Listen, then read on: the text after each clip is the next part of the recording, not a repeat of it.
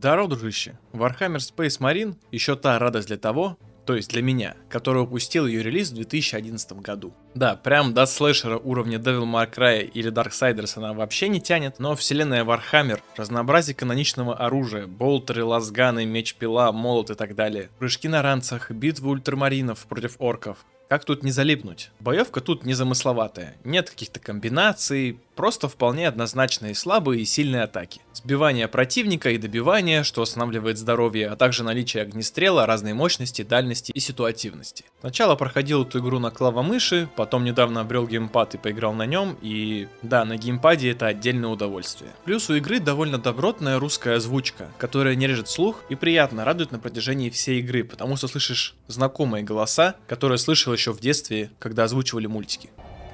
Вы подверглись воздействию источника энергии. В генераторной я сам видел. Я босс слабочерца, эта планета моя! Вы дали мне задание вернуть этот осколок вашего могущества, и я сделал это. Да, она простая, но она затягивает. Игра не пытается играть в РПГ, диалоги и прочее. Все уровни кишкообразные, которые просто ведут тебя из точки А в пункт Б. При этом дают подраться и погрузиться в кинематографичный сюжет. Да, по мне сюжет более чем оставляет приятные впечатления со своими героями, характерами и решениями, в которые тебе предлагают окунуться. Нет нужды думать. Просто беги, круши, смотри, что может быть лучше, чтобы расслабиться и получить удовольствие. И самое важное, хорошо передан дух Вархаммера его атмосфера и ничто не мешает играть без лишних усложнений. Тут даже режим онлайн-баталий есть, что даже спустя 12 лет все еще не опустел окончательно. Как по мне, игра не особо была оценена. Но все, кто играл, с особым трепетом вспоминают игру, и я теперь понимаю почему. К тому же в 23 году выходит вторая часть, которую я с нетерпением буду ждать. Пока давай погрузимся в мир того, что с нами происходит по мере прохождения этой игры. Далее все сплошной спойлер, поэтому следи за собой и будь осторожен. Еще дополнительно чуть-чуть расскажу о том, кто такие ультрамарины и кто таков капитан Тит, чтобы мог лучше понять, кто наши герои, и сможешь немного по-другому взглянуть на то, как они рассуждают, почему и зачем. Сюжет. На планету Кузницу совершено нападение орками. На ней производятся столь важные для Империума человечества Титаны. Огромные машины, способные переламывать исход битвы, потому и значение их исключительное. Не обладая, конечно, планета с той большой ценностью, Просто бахнули бы экстреминатусом и все. Ничего живого не останется, как и ксеносов. С другой стороны, можно попробовать просто бахнуть мощным оружием. Но это может нанести лишние повреждения производству, а значит его эффективность производственная упадет, что также не очень хорошо. Потому решено отправить на планету флот освобождения, время прибытия которого примерно 5-37 дней. Ну и это долго. За это время потеряем стратегические объекты, чего допустить нельзя. Поэтому на всю эту суету зовем ультрамаринов под командованием капитана Тита. Ультрамарины – образец того, что действительно означает мечтает быть Астартес. Они сокрушали врагов человечества, сражаясь как замысловатая и идеально настроенная боевая машина, способная быстро и решительно победить любого врага. Они восьмой из 20 легионов космодесанта, ныне один из самых известных орденов Адептус Астартес. Будучи безмерно преданными своему примарху, ультрамарины слепо следуют созданному им кодексу Астартес. 10 тысяч лет они бились так, как описано на страницах этого священного писания. Другие ордены могут с легкостью вырвать слова Жиллимана из контекста и подстроить под себя, но только не ультрамарины. Кодекс Астартес – труд великой мудрости, и эти воины не видят смысла перечить ей. Кодекс Астартес содержит сотни страниц описания для любой мыслимой тактической ситуации на поле боя и множество вариантов решения задачи. Каждый воин Ордена заучивает содержание Кодекса наизусть, так что целая рота действует как единый организм. Мудрость миллионов имперских генералов, солдат и офицеров сконцентрирована на страницах Кодекса Астартес. В нем воин может найти все, от геральдики до знаков различия, до инструкции по проведению планетарного штурма. Эта их характерная черта в следовании кодекса особенно интересна, когда наблюдаешь за действиями героев и начинаешь по-другому смотреть на капитана Тита и его комрадов. Что же касается капитана Тита, за время своей долгой службы он одолел бесчисленное количество противников и получил множество ран, как физических, так и психологических. В первые дни в качестве Астартес он изо всех сил пытался преодолеть свой собственный характер. Позже он пережил гибель всего своего отряда от рук чародея Хаоса. Тит убил этого коррумпированного слугу губительных сил, но получил тяжелые ранения. И некоторые в Ордене задаются вопросом, как он выжил, намекая, что он сам, возможно, был затронутым магом Хаоса и, возможно, был тайно развращенным. Ибо во вселенной Вархаммера Вархаммер Хаос довольно губительная сила, которая склоняла на свою сторону множество Астартес. В дальнейшем Тит стал командиром второй роты ультрамаринов, когда его бывший капитан погиб в бою. Он был рядом со своим наставником, когда тот пал и до сих пор чувствует тяжесть принятия его командования. Но его величайшим испытанием было, когда он и его компания ультрамаринов отправились в мир Кузницу, Адептус Механикус Грая. Собственно, к нему мы и возвращаемся. План у нас простой. Приземлиться и захватить титанов. Только корабли наши из батареи орки долбят смачно, поэтому собираемся сигануть из корабля на реактивном ранце, чтобы красиво пролететь, приземлиться на корабль и уничтожить орудие. Леандр, в свою очередь, взывает к кодексу, ибо по нему такие финты не очень хорошо, но Тит грамотно его игнорирует, отправляясь в самую гущу, уверенно приземляясь на корабль орков.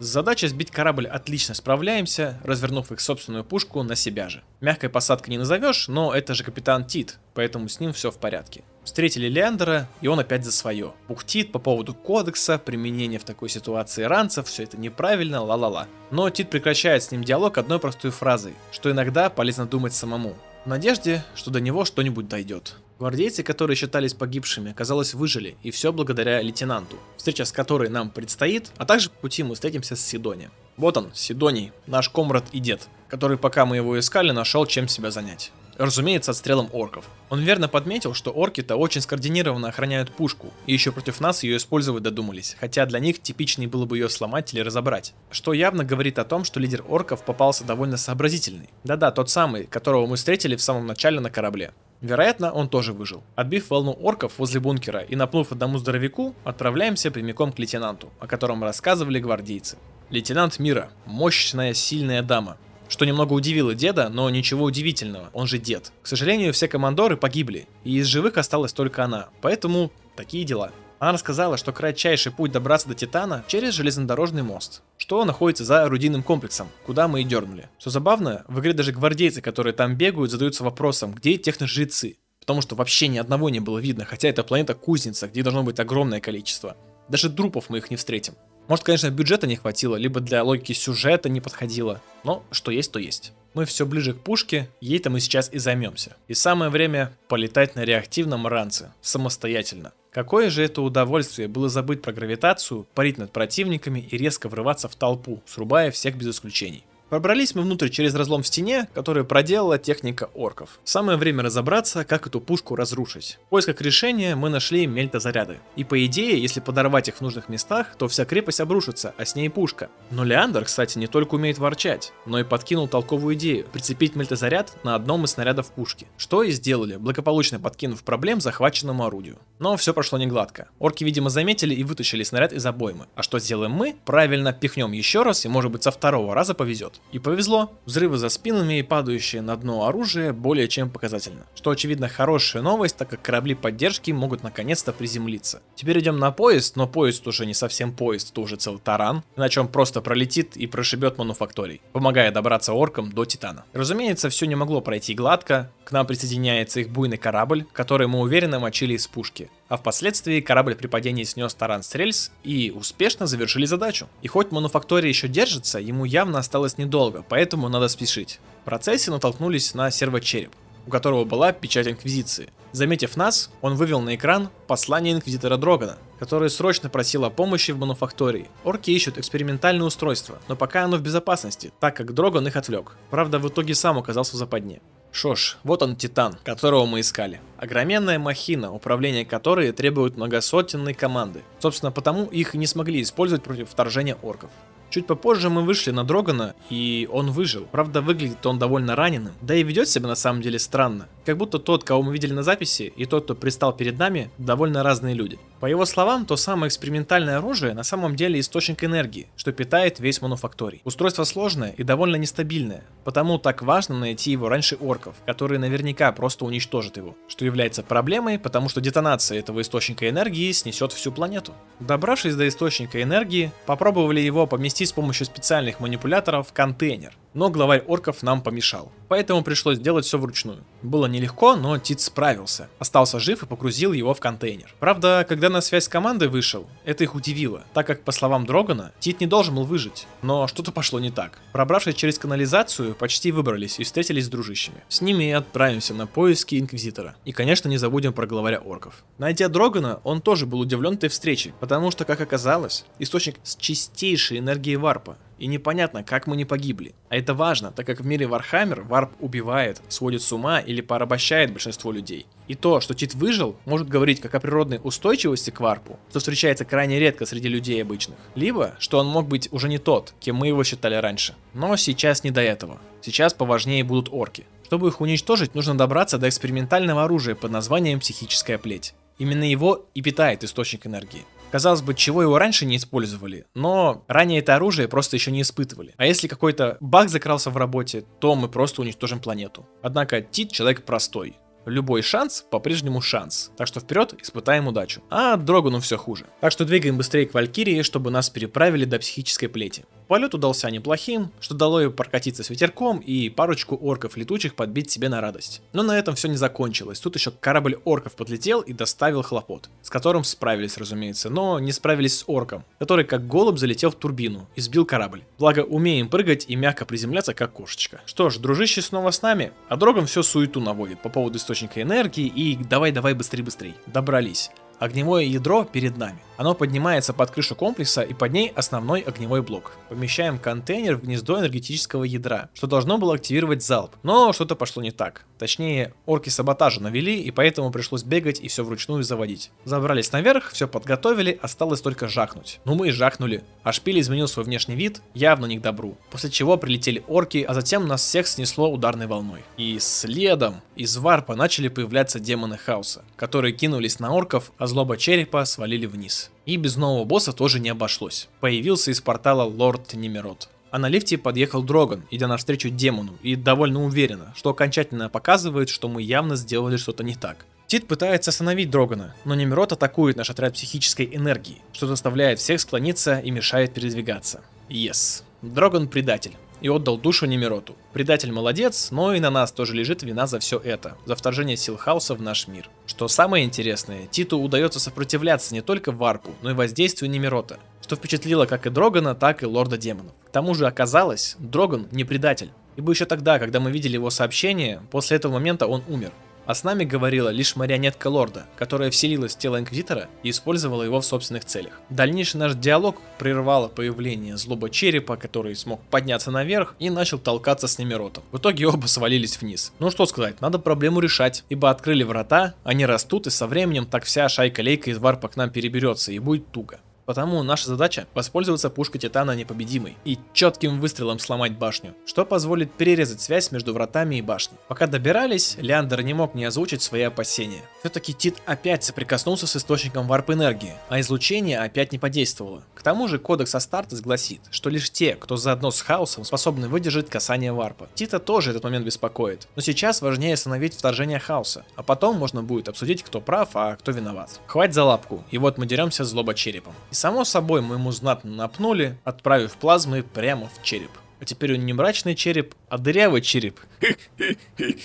Простите. Наконец-то Титан перед нами. Закончив все подготовительные и освободительные работы, вставляем источник энергии в пушку и бахаем ей по шпилю. Орбитальный шпиль разрушен. Врата варпа закрылись, но не стоит забывать о Немироте и той кучке демонов, что успели пробраться в наш мир. Но все же есть хорошая новость. Флот освобождения наконец-то на подходе. С ними еще и Инквизиция.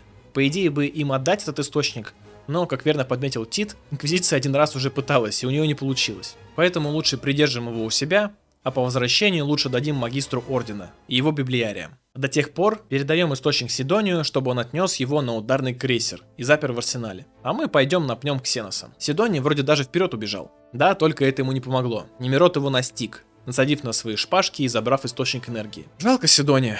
Тит тут же бросился на Немирота, но вновь оказался под воздействием сил варпа. Что же касается источника энергии, это практически дар богов хаоса ключ к превращению Немирота в бессмертного демона. В этот же момент Тит постепенно все больше сопротивлялся варпу, и как говорит сам демон, лишь глубокая связь с варпом может это объяснить. После чего в открытую говорит, что скоро Тит присоединится к ним. В итоге он уходит, и только после этого появляется Валькирия. Тит рассказал Леандру про все происходящее, что вот есть источник энергии, есть Немирот, сплюсуется, получится, что он станет князем демонов, а значит самое время добраться до Немирота и убить его во время трансформации. Задачу выполнять Тит пойдет один. Ребят оставляет последить за Сидонием, пока не появится апотекарий. Но Леандр в свою очередь не упускает возможности побухтеть, что идти одному самоубийство может быть еще хуже, учитывая связь Тита с Варпом. Чем ближе к шпилю, тем больше суеты. Но благо флот освобождения уже появился вместе с кровавыми воронами и черными храмовниками. Пробравшись через бойню, оставляем сдерживать ксеносов на плечи наших братьев, а сами полетели к шпилю.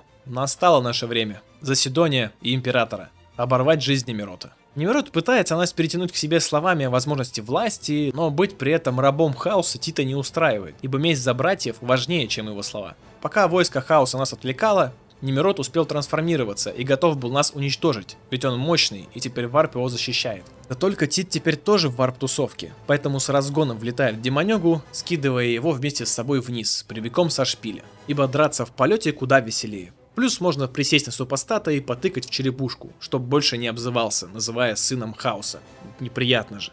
Вот и все. Пластика лица завершена успешно. Хватаем источник энергии и буквально руками его разрываем, чтобы больше не было проблем и чтобы он никакие руки вообще не попал. После произошедшего очухиваемся на корабле с Мирой, которая хвалит нас за спасение этого мира. Но на этом все не закончилось. Прилетела Инквизиция, а Леандр нас сдал, ибо по его словам Тит подвергся порче хаоса. Аргумент все тот же. Ну, ты ж выстоял, значит еретик, вот и все. И до балды, что он уничтожил демона. Ведь наверняка не без темных сил это удалось. Поэтому обязаны подвергнуться проверке, отправляясь с Инквизитором. Иначе альтернатива, что порче подверглись все его ультрамарины и все, кто с ним контактировал. Что как бы Титу выбора не оставляет. Леандер опять гундит про кодекс, что по-любому ему под влиянием варпа. Но Тит объясняет, что кодекс это лишь свод правил, что направляет нас, учит ценить долг и честь но подлинное испытание космодесантника, как он будет жить с этим. Миссия успешно выполнена. Тит отправляется в карантин по приказу Инквизитора, и ему предстоит пройти допрос по поводу впадения в ересь а его дальнейшая судьба остается под вопросом. Что особенно интересно узнать, как обстоят его дела теперь. Вроде как с анонсом второй части, где нам предстоит сражаться с тиранидами, вновь появляется капитан Тит, что дает нам ответ, что все с ним в порядке. Перед завершением своего диалога я прикреплю трейлер и кусочек геймплея со второй части. Вдруг не видел. А на этом все. Спасибо, что досмотрел до конца. И до скорой встречи, дружище. We are the defenders of mankind. Against the horrors that dwell in the darkness. While we draw breath, we stand. While we stand, we fight.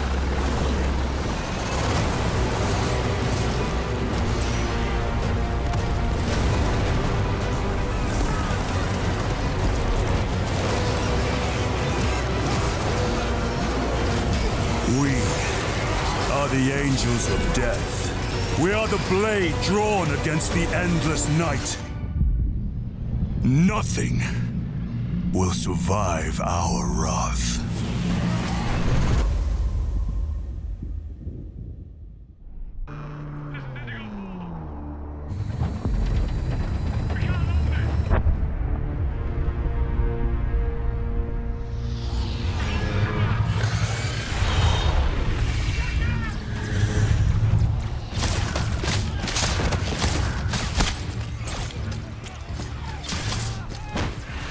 Company command! This is first platoon! We've lost the square! We can't hold it!